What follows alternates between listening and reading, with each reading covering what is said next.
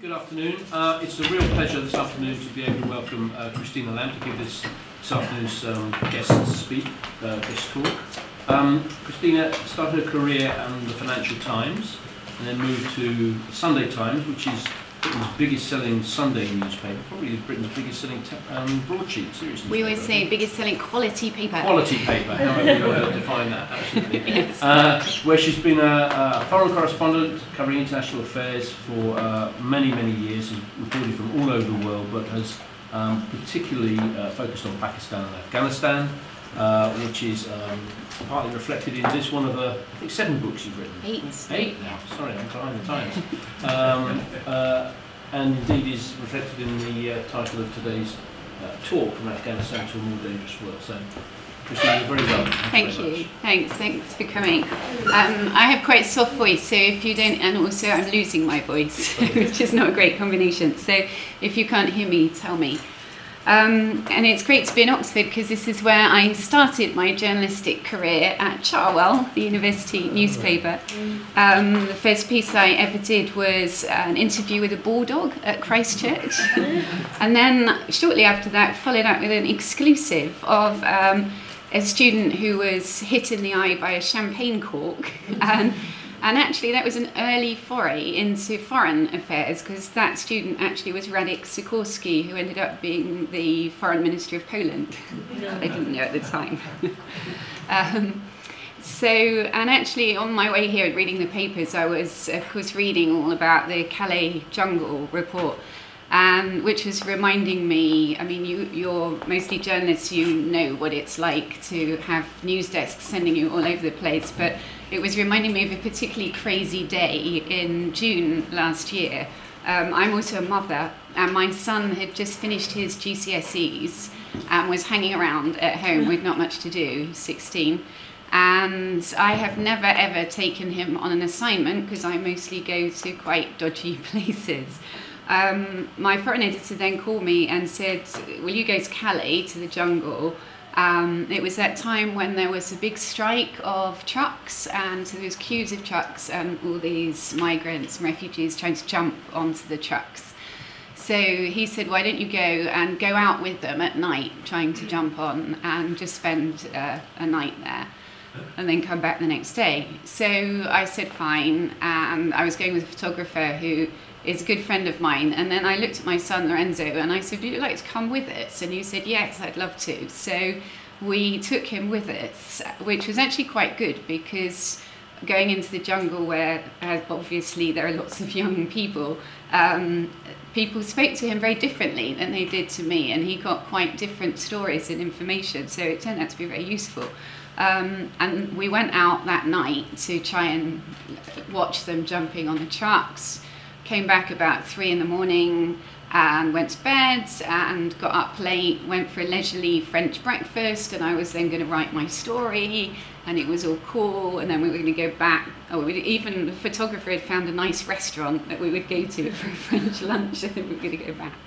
Huh. Um, we'd been having breakfast for about 10 minutes when my phone rang, and it was my foreign editor saying, There's been a beheading in Grenoble, and you're booked on a train in 20 minutes. so I had to scramble, get my stuff, run to the train station. Fortunately, this photographer was a good friend, so he said he'd take my son back with him to London. Um, get on the train. While I'm on the train, I notice on uh, Twitter about the attack in Sousse, the um, guy murdering lots of tourists. So I then call my foreign editor and say, I've just seen this, shouldn't I go to Tunisia? So he said, no, no, it's fine, we're covered, keep, keep going on. So I go to Paris, I change train, I get on the train to Grenoble. I've by then been travelling for hours.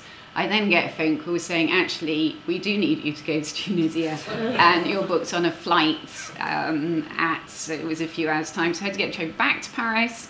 It was the day that there was a huge protest of taxi drivers against Uber drivers, so the, the traffic was all at a halt, there were no taxis. Uh, eventually got a train to the um, airport, just got there as the flight was going. Arrived in Tunis at midnight, got to Sousse about three o'clock in the morning on the Saturday. We're a Sunday paper, so Saturday is our deadline.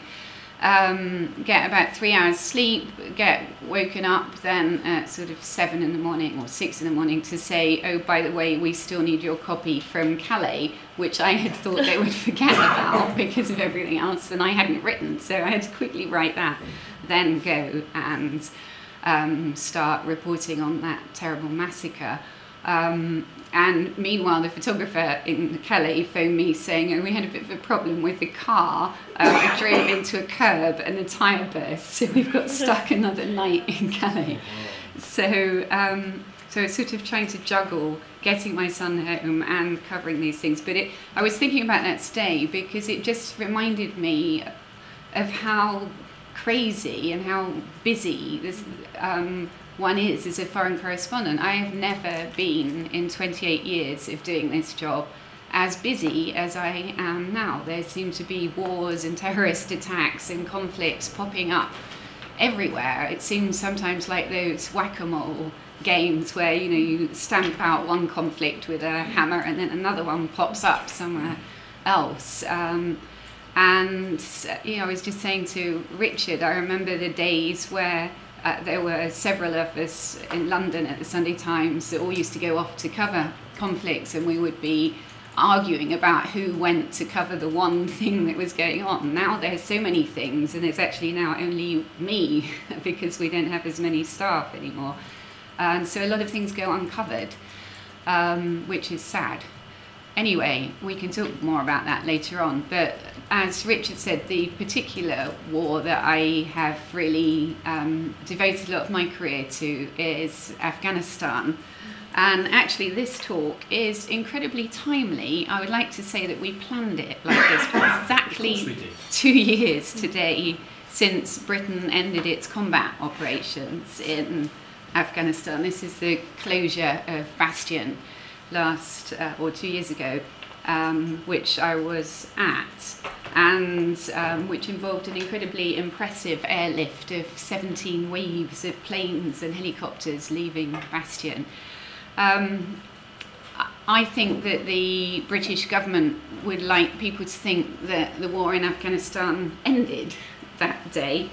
Um, and I'm afraid that the British media has kind of played into their hands because we pretty much stopped covering it after that day. Um, but the fact is, the war in Afghanistan has got a lot worse since then. Um, far more people are being killed in Afghanistan than, than at any time during the war. Um, the, this talk's also timely because it, it's 15 years ago this month since the bombing of Afghanistan started after 9 11 in response to that and trying to drive out Al Qaeda and capture Osama bin Laden. I don't think any of us covering that at the time ever imagined that 15 years on the Taliban would still be fighting and also that there would be another war on our TV screens and in our newspapers in Iraq, the battle now going on for Mosul, and this time against an even more deadly Islamic terrorist group than Al Qaeda. Um, I don't know if any of you saw the story that I wrote in the Sunday Times magazine this Sunday, but it was um, interviews with Yazidi women and girls who were kept as sex slaves by ISIS terrorists. And I can honestly say it was the hardest story I ever wrote. Those stories that those girls had were absolutely horrific, and it really brought home just how monstrous some of these people are. One of the things that I argue in this book, Farewell Kabul, is that I believe that a lot of these movements, uh, yeah, that's the piece actually on the, thank you, on the ISIS um, sex slaves. Um, so one of the things I argue in Farewell Kabul is that um, ISIS really can be tracked back to the war in Afghanistan against the Russians and our support, the West's support for jihadis to fight the Russian forces, um, which I think was uh, a big mistake. But we could talk more about that. And so I, I wrote this book really because I was angry at having seen a lot of friends and soldiers killed in Afghanistan, and I wanted to answer a question to myself, which was was it worth it? There were 3,500 NATO soldiers killed in Afghanistan, uh, 456 British soldiers, um, and then tens of thousands who lost limbs or were scarred in other ways. And um, it cost $800 billion. So I really wanted to answer for myself if that had achieved anything. And also, I feel very strongly that we should still be covering the situation in Afghanistan because I think it would be terrible after all that sacrifice if um, we just forgot about it. Now, like maybe some of you here, I've spent a lot of the last year and a half covering refugee crisis in Europe, the worst refugee crisis since World War II. And much of the focus, of course, has been on Syria, Syrian refugees. But actually, the second largest group of refugees coming into Europe have been Afghans. And a quarter of a million Afghans have come into Europe. Last month, I was actually in um, a camp in on a Greek island, Leros, and I met this beautiful Afghan girl called Chuba, and she told me that she had left Afghanistan because she was learning English. And she lived in a northern village and Taliban came into their area and threatened her father and said your daughter is learning a heathen language and we will kill her if she doesn't stop. Her father didn't take this seriously to start with, but then other people from the village came and said the Taliban are here and are about to kill you and your daughter, you better get out. So they fled and ended up getting to Greece, like many people, borrowing lots of money um, unfortunately, they by the time they got there, it was just after the doors were closed in March, and so like many people, about fifty-eight thousand people, they stranded in a camp in Greece, and um, and they have nothing to do, and this lovely poor girl just there, absolutely nothing to do all day, and they're not getting education, and she said to me, it's kind of ironic that we fled Afghanistan so that I could learn uh, English and have education, and now we're in Greece and we don't have education, and they'll probably get sent back because the um, EU recently, earlier this month, agreed to give $15 billion to Afghanistan, but the deal was that Afghanistan would take its refugees back from the EU. Um, and so, you know, they, they don't have a great prospect. And the fact is, they would not be leaving Afghanistan if the situation wasn't so bad. They're not leaving because they think they're going to earn more money in, in Europe. The fact is, in Afghanistan today, the Taliban hold sway not just in traditional areas in the south and east, but in a lot of areas in the north. Um, in fact, while that donor meeting was going on, um, Taliban were storming into the northern city of Kunduz for the second time.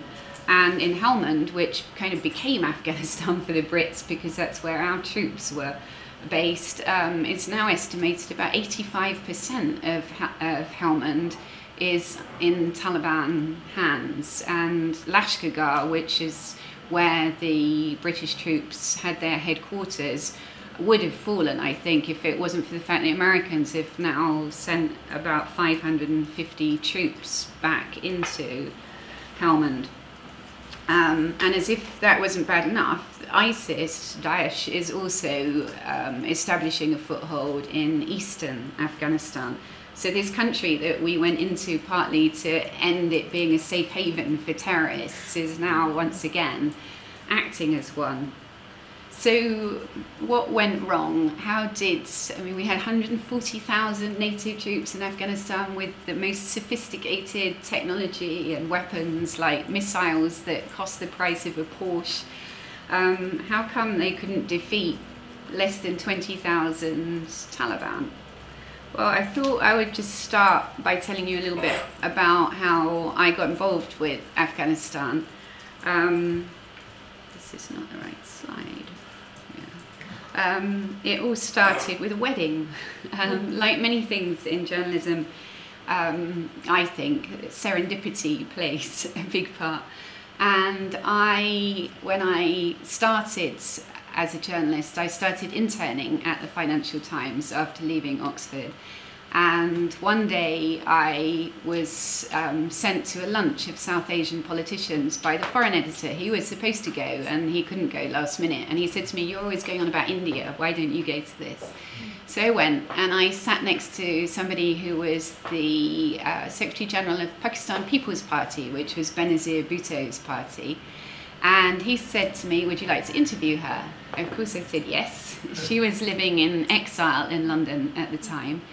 So I went to interview her, and the day I interviewed her was the day that she announced her engagement to Asif Ali Zardari. Um, and so her apartment was full of bouquets of flowers, and we got on very well. She was very good at charming foreign media, particularly men, I think. Um, and then she went back to Pakistan, and I got a job in Birmingham as a trainee at Central TV, which is a regional news company. And one day I came home from work, and on my doormat there was the most beautiful gold inscribed wedding invitation, um, and it was to Benazir's wedding in Karachi. And um, of course, I said yes. I, um, I'd never been to Pakistan. I took my holiday and um, went, and I, it, I had very little money because I was just starting out. And so Benazir actually was very good. She arranged for me to stay with her secretary, so I didn't have to pay for a hotel. And she invited me to all the events for friends and family. So, not just, I mean, if you are familiar with South Asian weddings, you'll know that they're very big, they go on for days. Hers went on for about a week. And being Benazir, it was kind of spectacular. It was like something out of Arabian Nights. But every night after all the ceremonial um, events, there would then be these discussions in her house with her political um, colleagues about how to topple Pakistan's military dictator, General Zia. And I was fascinated, so I couldn't really imagine going back to covering local news in Birmingham. So when I got back, I gave him my notice. In fact, the last story I ever did for Central TV was a man who turned his car back to front, so it looked like it was going forwards when it was going backwards. I don't think I was a great loss to TV. Um, but I went and talked to lots of foreign editors about covering Pakistan, and nobody was interested. They all said nothing happening in Pakistan. General Zia has been there for years. He'll carry on being there. Um, but they were interested in Afghanistan because so this was 87 and the Russians were still in Afghanistan. So um, I so I had never set out to be a war correspondent, but this just kind of um, happened by accident. So I said, all right, I'll go and live in Peshawar in the northwest Pakistan and start covering Afghanistan. I'll go back here. So this is my first press pass. Horrible perm. Um, and I had no idea actually what foreign correspondents did, so I'd never really met one. And I. Um, nor what they needed. So I set off, I had this suitcase with a giant bag of wine gums and um, a trade bottle of Chanel number no. 5 perfume. I had a, a, copy of Rudyard Kipling's Kim. And I also had a Tandy word processor. I don't know if you're old enough to remember the, where you could just see three lines of green on green, which was long before word processors. Um, and so I set off. And took something called the flying coach up the Grand Trunk Road to Peshawar. I had no idea where I was going to stay, so I asked a rickshaw driver to take me to a cheap hotel, mm-hmm. and he took me to somewhere called Green's Hotel, which actually turned out to be where arms dealers stayed. And mm-hmm. I discovered this because someone actually tried to sell me a mm-hmm. Chinese multi-barrel rocket launcher very cheaply. So um, as I said, I didn't really know what Foreign Christmas did, and I found out that there were seven different Afghan resistance parties that were all fighting the Russians. So I thought, well, I'll go and see each one. And in fact, you know, most normal journalists just found out which were the important, effective ones and went to them, not every single one. But because I went to all of them, I ended up going to the smallest one, which was run by somebody called Professor Mujadidi. And his spokesperson was a certain Hamid Karzai, um, who in those days, you know, nobody knew who he was, he, um, and no one ever, really ever went to speak to them because they were so small. And so he was delighted to have a foreign correspondent to speak to. And he was also in those days um, rather an Anglophile because he'd gone to school in Simla in um, India, the old hill station. And he loved English poetry and Somerset Maugham stories and Cadbury's chocolates. And so we got on very well. And he said to me, if you want to understand Afghanistan, you need to understand the tribes of southern Afghanistan. So come to my house. So I went to his house for dinner, and it was full of elders from Uruzgan and Helmand and Kandahar and all these places. And they all had amazing stories. Afghans, if you've covered Afghanistan, are great storytellers. And so they all started telling me these stories, most of which seemed to involve killing people, and much of which didn't involve the Russians. So it started to become clear to me that actually you know, this was much more complicated than what I'd seen as a black and white, you know, good guy is Afghan Mujahideen against the evil Russian communists. It was actually all these different tribes, some of which were aligned with the Russians, some of which were not, which was actually very useful to know in the future. And so I started going in and out of Afghanistan with the Mujahideen um, this is a really attractive photograph. Oh. oh.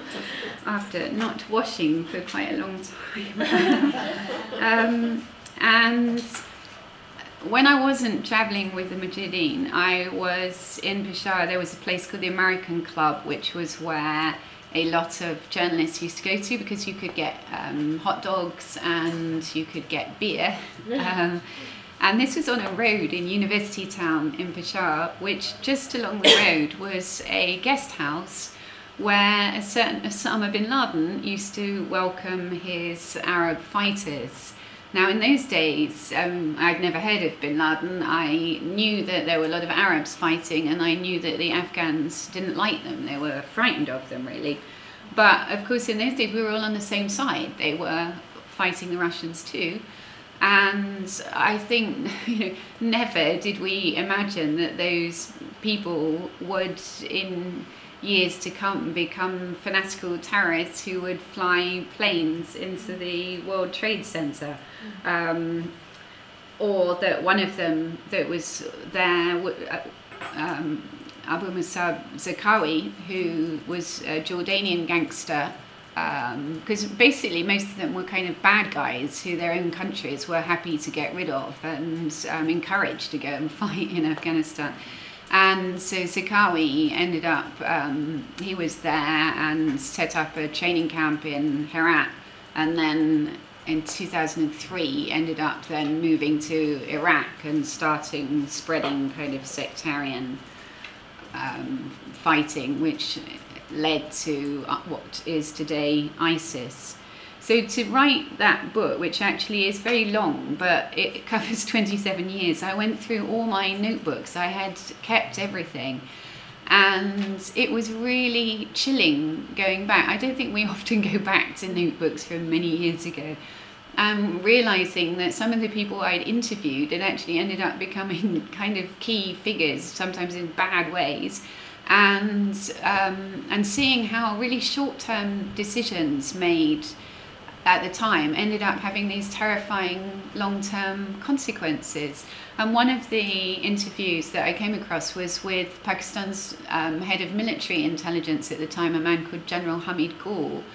And I had an interview with him in 1989 where he said to me, You in the West think you can use these fundamentalists as cannon fodder, then abandon them but it will come back to haunt you. Um, obviously, reading that after 9 11, you feel quite differently. So, when I was there covering that war, I never imagined I would be back uh, 25 years later covering my own country fighting in Afghanistan. And I think it's easy to forget now, um, but at the beginning, when um, the Taliban were driven out in 2001, it actually seemed like a great success you know, I mostly covered bad things. And that felt like a happy ending. You know, people were smiling. Uh, I remember Christmas 2001, sitting on top of the roof of the Mustafa Hotel in Kabul, and and thinking and feeling really happy. Like people were playing music, there were kids playing and flying kites, and it felt like you know this was a good ending to things. Um, and um, and also you know not cost very much money. It was 3.8 billion dollars it cost that war. And five western lives were lost. Um, one of them a cia agent and four soldiers. And three of those were actually killed by an american bomb. So it, it wasn't even in fighting with the afghans and I interviewed a guy at the time who was the commandant of the Royal Marines in Britain called Rob Fry. And he said, all of a sudden, we thought we'd found the philosopher's stone of intervention. Um, of course, we should have known better. Um, it ended up being the longest ever war for America and Britain's longest war since the Hundred Years' War and really exacted a heavy toll in blood and treasure. This is an ambush that I was in in 2006 in Helmand, which we were really lucky to escape with our lives, I think. Um, despite declaring the war over for Britain at the end of 2014, we actually still have 500 troops there, and there are about 13,000 NATO troops which originally was supposed to be on a basis of train, assist, and advise, but actually have had to relax those re- restrictions to get more involved because it turns out it's not as easy as that. Um, Taliban fighting on. They turned out that Mullah Omar was dead. Um, then their new leader, Mullah Mansour, was killed in a drone attack. Now they have another leader, Mullah Akhundzada. Um, actually, they've made considerable inroads, as I said at the beginning. They are in a lot more places than they were, and the other thing that we were always very concerned about poppy production because um, Afghanistan produces most of the world's heroin has gone up enormously. The latest report showed it went up 43% last year. And then, in terms of you know life for the average Afghan, civilian deaths are at an all-time high. There were 3,500 Afghans killed last year, and 5,000 Afghan security forces. Um, and if you go to Kabul now, uh, it's so dangerous. In Kabul, any of you that covered it will know, you know, it used to be really safe. Kabul is so dangerous that um, diplomats, when they go there, actually take a helicopter to go the one mile from the airport to the embassies. Um, and the idea was when we pulled our troops out that Afghan forces would had been trained. There were more than three hundred thousand of them. That they would um, keep the Taliban back, but um, they really struggling to do so, and they're taking casualties, I think, at a really unsustainable level. In, in one week alone, in August, more than 100 Afghan soldiers were killed. And this means that their morale is very low, and so lots of them are abandoning their posts. And the new police chief in Helmand, when he went there, said he'd been told that there were 26,000 Afghan security forces in Helmand, and he found he'd actually only got 40% of that. Well, there were 26,000 on the payroll. um, um, so, you know, it, it's pretty grim, the situation. So, I suppose the question is are we in danger of Afghanistan actually falling completely to the Taliban? Well, Kabul is quite easy to defend, so I don't see Kabul actually falling at the moment and I also, I mean, I'd hate people to think that I feel that the whole thing was a waste of time. We didn't achieve anything. Um, there are far more kids at school in Afghanistan today. There are 9 million children at school. It was only a million um, after 9 11. The health system is much better one of the things that makes me laugh when NATO forces do these kind of legacy presentations about what they achieved is they say that there are now 19 million mobile phones in Afghanistan. Mm-hmm. And I think, well, you know, did the British public really think we went there to spread the joys of Vodafone? um, but actually, it's. It sounds trivial, and it's not, because when I covered Afghanistan the first time, when the Russians were there and then left, Afghanistan was completely cut off from the rest of the world. It didn't even have a direct a phone service. All phones had to go through Pakistan. And so, you know, people really were living in almost as though they were a few centuries earlier and um, had no idea what it was like outside for the most part. Now, because people have phones, they do know. And I had a funny experience. I went um, to a place called Samarkand, which is a very poor province in the north. Went to a small village and um, it's subsistence farming. It's really poor. Lots of the villages have been abandoned. It's so poor. And I sat with these elders in this room, and suddenly a phone rang, and I was surprised that there was phone in that area. So this guy got out his phone, and it was smartphone, which also surprised me. So I said, How many of you have got phones? So all of them held up their phones. I'll and, and then they said to me, We're on Facebook too. so I was like, Well, who do you Facebook? And they said, Our wives. um, but then they said to me, Actually, it's really changed our lives. And I said, Well, why? And they said, Because our only income is selling wheat, and once a year, a man would come from Mazari Sharif and buy our wheat and basically tell us how much he was paying, and that was it. And now we can phone the market in Mazari Sharif, so we know how much we should be paid for the wheat, and now we get more money.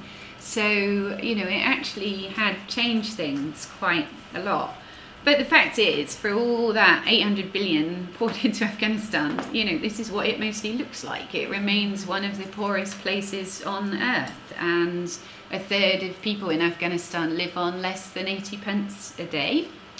And as for an issue which is very close to my heart, women's rights, um, you might remember that when the Taliban were driven out, one of the things that President Bush and Tony Blair made a big issue about was that women of Afghanistan will be free again.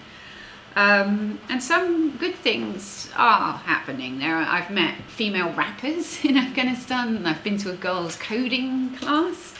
But the fact is, many Afghan women are still living in fear. Um, 60% of marriages in Afghanistan are forced marriages, often involving very young children.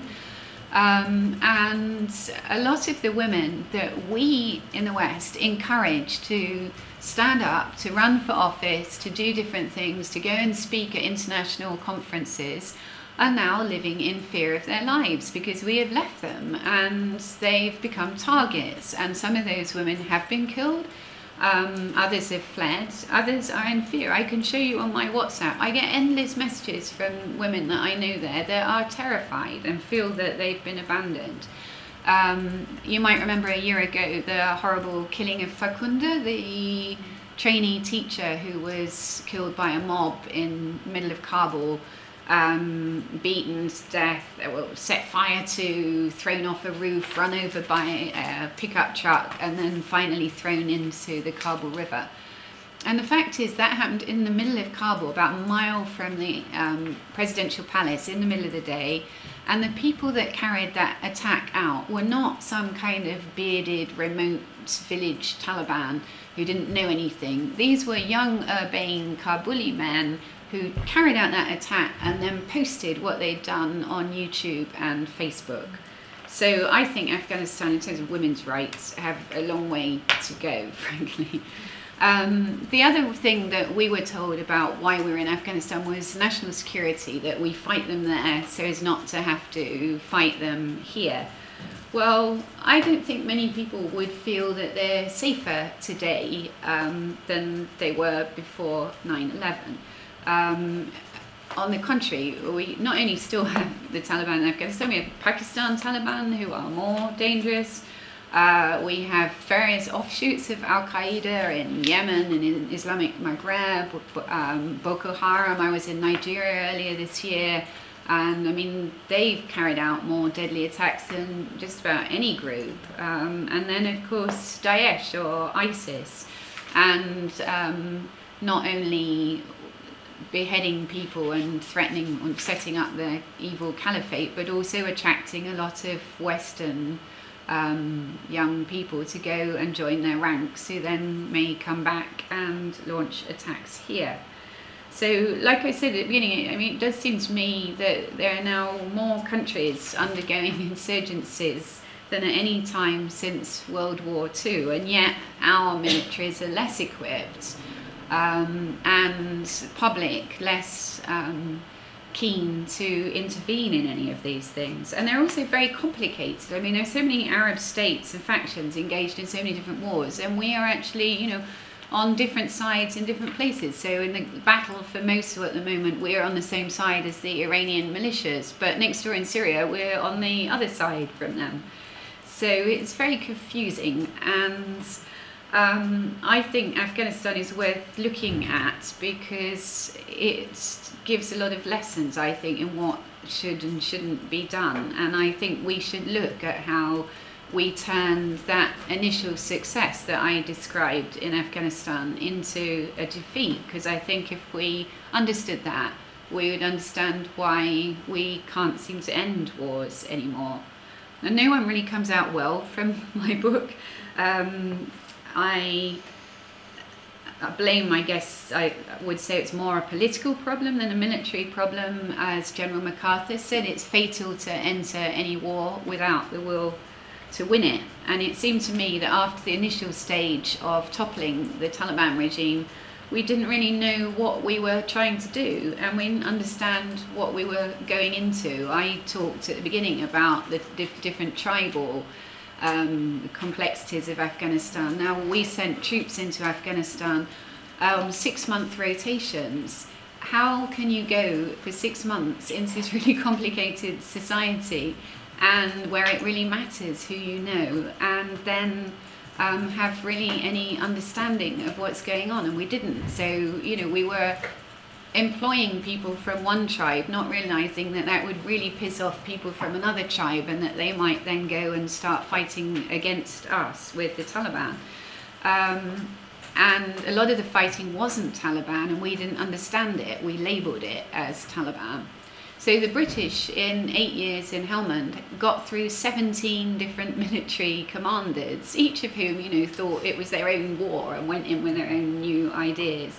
And on a uh, um, national level in Afghanistan, um, the NATO forces um, similarly got through, um, I think, also 17 commanders. And it's funny because it used to, each commander used to plant a tree outside the headquarters in Kabul. But I think after it got to about 13 trees, they realized that this was getting a bit embarrassing. So they stopped planting them. And people often point to the war in Iraq as why things went wrong in Afghanistan. Um, and obviously, that did distract people's attention and it enabled the Taliban, who had gone into Pakistan, um, to actually start regrouping and retraining and raising funds and taking advantage of that to come back. But I kind of think it would have gone wrong anyway. Uh, I've been forgetting to show you slides. Uh, okay, it's uh, an amazing woman. um, this is uh, the British in Afghanistan. Right, yeah. So I kind of think it would have gone wrong anyway, and I think one of the things was um, we strangely we didn't talk to people about what had gone on before. The British, of all people, should have known because we'd fought three wars in Afghanistan, lost two of them. Um, but actually, there was a more recent experience, which was the Russians in Afghanistan. And if you go to Herat, which is my favorite city in Afghanistan, a warlord called General Wahab has built something on top of a hill called the Jihad Museum. And um, I went to visit this jihad museum. Oops, there it is. And it's full of um, all sorts of captured weaponry from the Russians. But it also, on the top floor in this dome, has this amazing sound and light show, which comes with kind of blood curdling screams and bullet noises. It's quite bizarre and very grisly. And um, the General Wahab said to me, not only have we got lots of captured Russian things, but we have a actual Russian. So I said, what do you mean? And he said, this man here, the guide of the museum, was a Russian soldier, was captured during the war in the late 80s, and ended up staying there and marrying um, a local woman and he now is the guide to how the, the Afghans defeated the Russians. And General Wahab, the warlord, said to me, when he dies, we'll bury him in the museum and then we'll have a dead Russian. um, but anyway, it is incredibly grisly, this thing, and you can't really go there and think anybody could imagine it was a good idea to invade Afghanistan. Um, and so actually, I said to the Russians, did NATO come and speak to you about your experience? And they said no. And I was astonished. And the Russian ambassador, for example, he'd spent 15 years in Afghanistan. He was a fluent Pashto speaker, really knows the country. And nobody bothered from any other of our countries to go and speak to him. And I said, What would you have said if they had come? And he said, Afghanistan is very easy to get into and very hard to get out. So um, I think I might stop there because it would be good to sort of have a discussion about Okay, things. that was Uh, fantastic. Thank you very much.